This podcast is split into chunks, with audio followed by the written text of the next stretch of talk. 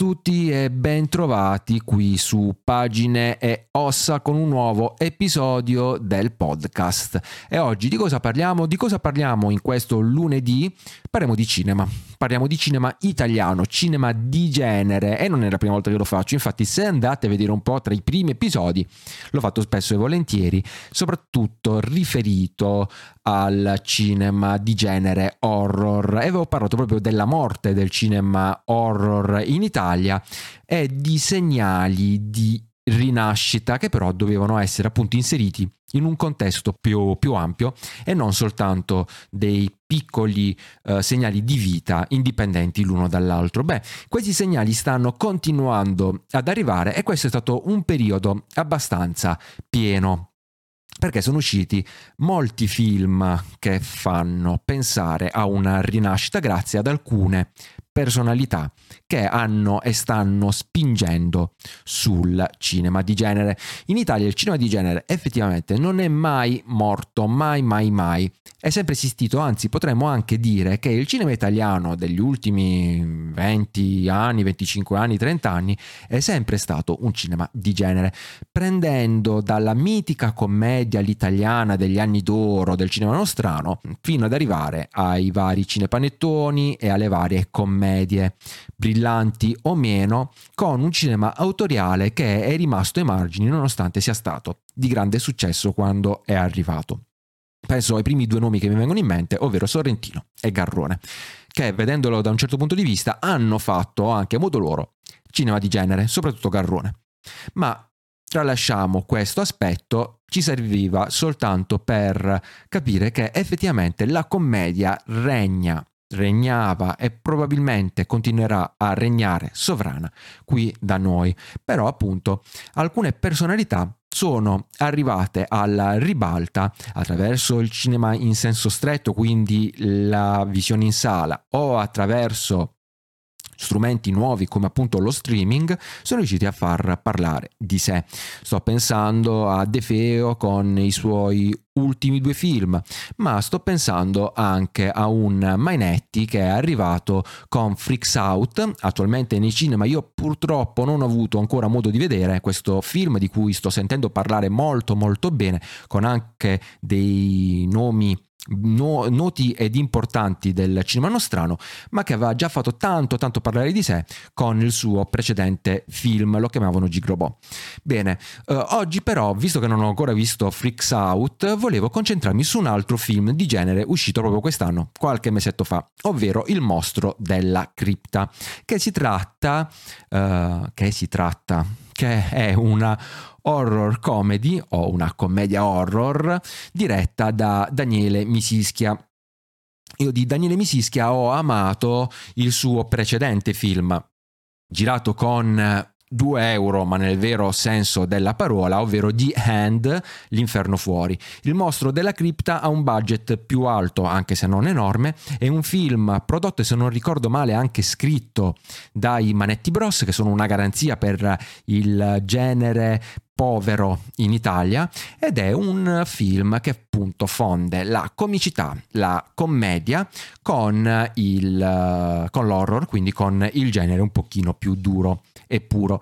Non è una novità nel mondo, esistono tante, tantissime horror comedy e ce ne sono state alcune, anche italiane, anche se non propriamente horror comedy. Sto pensando a un Della morte e dell'amore di Soavi, che di certo aveva una forte impronta, oltre che surrealista, anche eh, comedy. Però effettivamente in Italia questo forse è il primo vero e proprio esempio e arriviamo come al solito in ritardo. Arriviamo in ritardo rispetto al resto del mondo, l'abbiamo già visto con uh, come si chiama l'ultimo film di De Feo, uh, un'altra storia, un'altra storia horror, another horror story.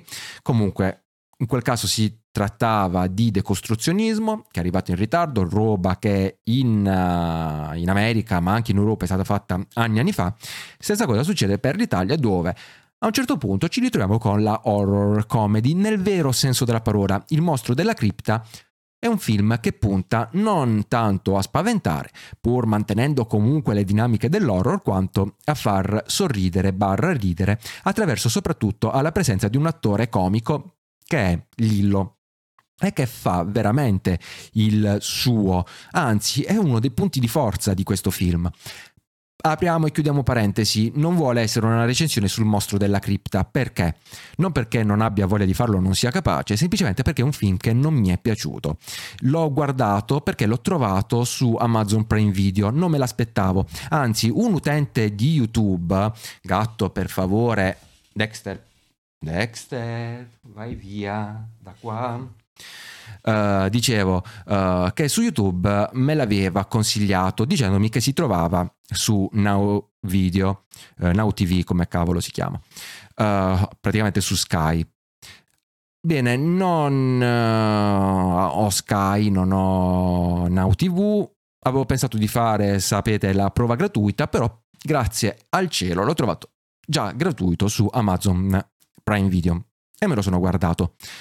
Non mi è piaciuto, ripeto, non per demeriti effettivi del film che per il budget che ha è girato bene, fa anche ridere e ha det- eh, determinate dinamiche che sono veramente uh, trasportate bene mantenendo un repertorio che è quello italiano. Quindi non è un film che riesce a um, de, de, desnaturalizzarsi snaturalizzarsi. Oggi non so parlare. Um, ma è un film che effettivamente fa quello che ha intenzione di fare e lo fa uh, bene. Soltanto che è l'ennesimo film nostalgico verso gli anni 80-90 e lo è non in una maniera critica, nel senso che non c'è una critica sia positiva che negativa al uh, cinema o alla cultura anni 80-90, ma è un riprendere anche quelle dinamiche per trasportarle in un'annata che è il 2021 in un puro e semplice omaggio. E ci sta, anzi si intuisce che questo sia stato uno degli intenti principali del film. E lo intuiamo appunto dei nomi che troviamo alla produzione e forse anche alla scrittura. Ora non ricordo con esattezza, voglio andare un attimo a vedere che è scritto la sceneggiatura, sì esatto, la sceneggiatura l'hanno scritta i Manetti. E capiamo quindi perché conosciamo i Manetti Bros quanto sia un, uno scopo del film stesso, quello di rifarsi a determinate dinamiche e a una determinata estetica che non è soltanto quella del cinema o della commedia anni eh, 80-90, soprattutto estera, quanto eh, rifarsi anche a un certo tipo di fumetto. Ecco, eh, il fumetto è una realtà che i manetti tentano di prendere e traslare al cinema, cosa difficile da fare, difficilissima. Loro ci riescono e da quel punto di vista, da un punto di vista puramente estetico, ecco che Il mostro della cripta è un film perfettamente riuscito, un film che riesce a intrattenerti, a strapparti più di una risata o almeno qualche sorriso e che ha delle dinamiche affascinanti, che sono anche dinamiche estranee al cinema italiano, perfettamente inserite nel contesto, ma assolutamente estranee e qua è stato fatto un lavoro ottimo. Quel che non mi è piaciuto è proprio il voler richiamare nostalgicamente a tutti i costi il cinema anni 80-90.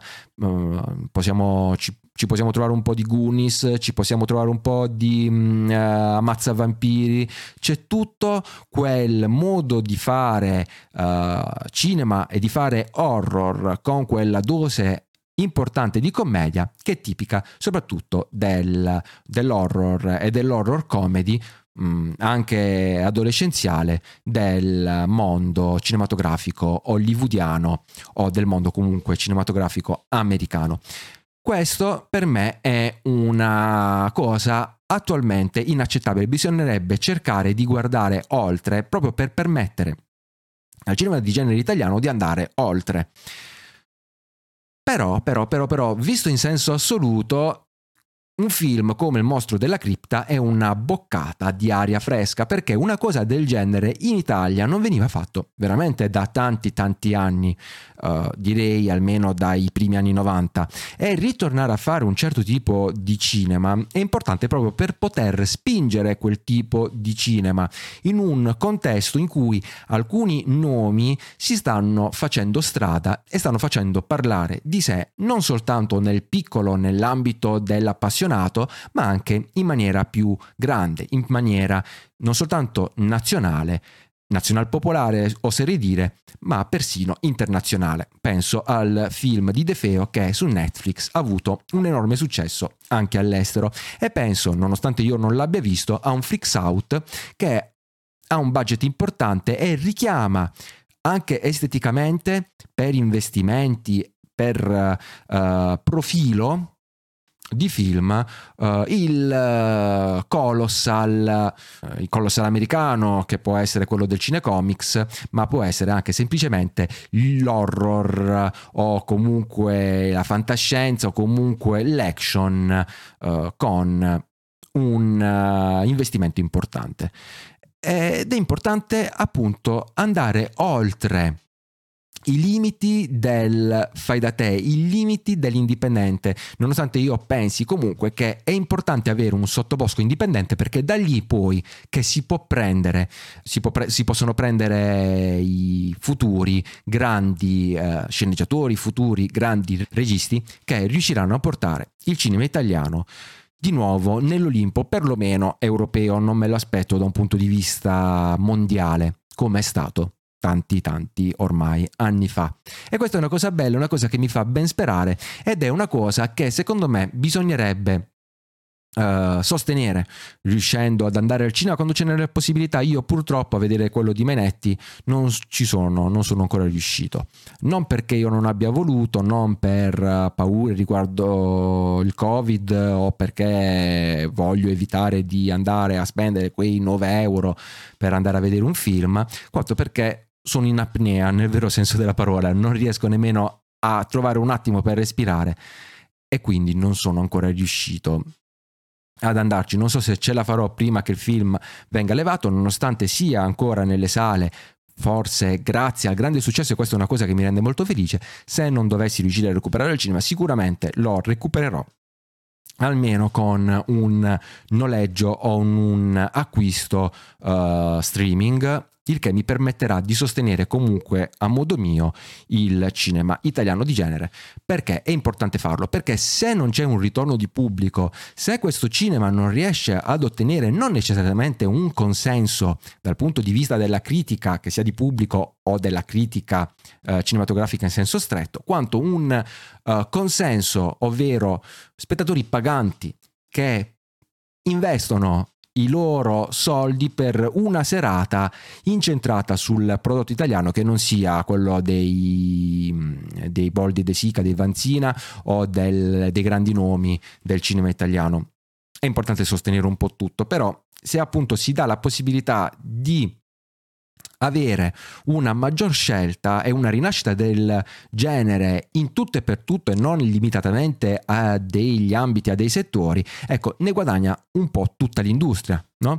Perché alla fin fine i soldi che una casa di produzione ottiene dal film di fantascienza, dal film horror o dall'action o da quello che è, possono essere reinvestiti non soltanto in quell'ambito, ma in tutto il, la produzione cinematografica, quindi possono dare da tutti i punti di vista. E questo è un motivo per cui mi fa anche ben sperare, perché questo può succedere anche al contrario. Allo stesso modo, quel che ottiene la commedia può essere reinvestito anche per il, uh, l'action, l'horror, la fantascienza o quello che è. Io ovviamente guardo con un occhio di speranza soprattutto all'horror. Quel che è necessario è che si crei comunque una scena, un movimento una um, sequela di opere realizzate da uh, registi, sceneggiatori o quello che sono, che continuano a collaborare tra loro e si danno manforte e cercano di creare una rete che permetta poi appunto al cinema di genere in Italia di riesplodere come era successo tanti anni fa, perché tanti anni fa era una fetta importante non soltanto del mercato nostrano, ma anche del mercato, penso per esempio all'home video o comunque all'esportazione a livello appunto mondiale. E alcuni nostri film sono ritenuti cult assoluti tanto in America quanto in Cina o in Giappone e stranamente alcune edizioni dei nostri film di genere le abbiamo non in Italia ma all'estero.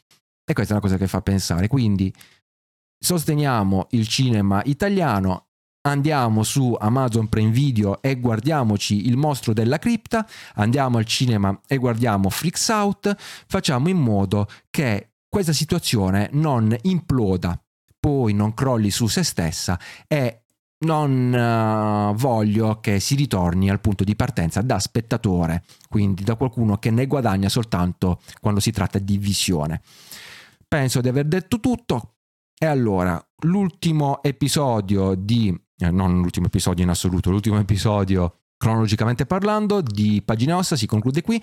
Se volete sostenere il mio podcast um, sia su Spreaker, sia su Spotify, sia su Google Podcast, Apple Podcast, Amazon Music, seguite, aggiungete, aggiungete il podcast tra i vostri preferiti. Se volete sostenere uh, il canale YouTube, andate su YouTube, mettete un like, commentate, condividete, iscrivete al canale. Insomma, questa è l'unica maniera che avete per fare in modo che io non mi abbatta psicologicamente vedendo numeri non che siano importanti, però fa anche piacere vedere anche due persone che mi seguono eh, che interagiscono magari nei commenti. Un abbraccio grande e ci rivediamo con un nuovo episodio del podcast il prossimo lunedì. Ciao!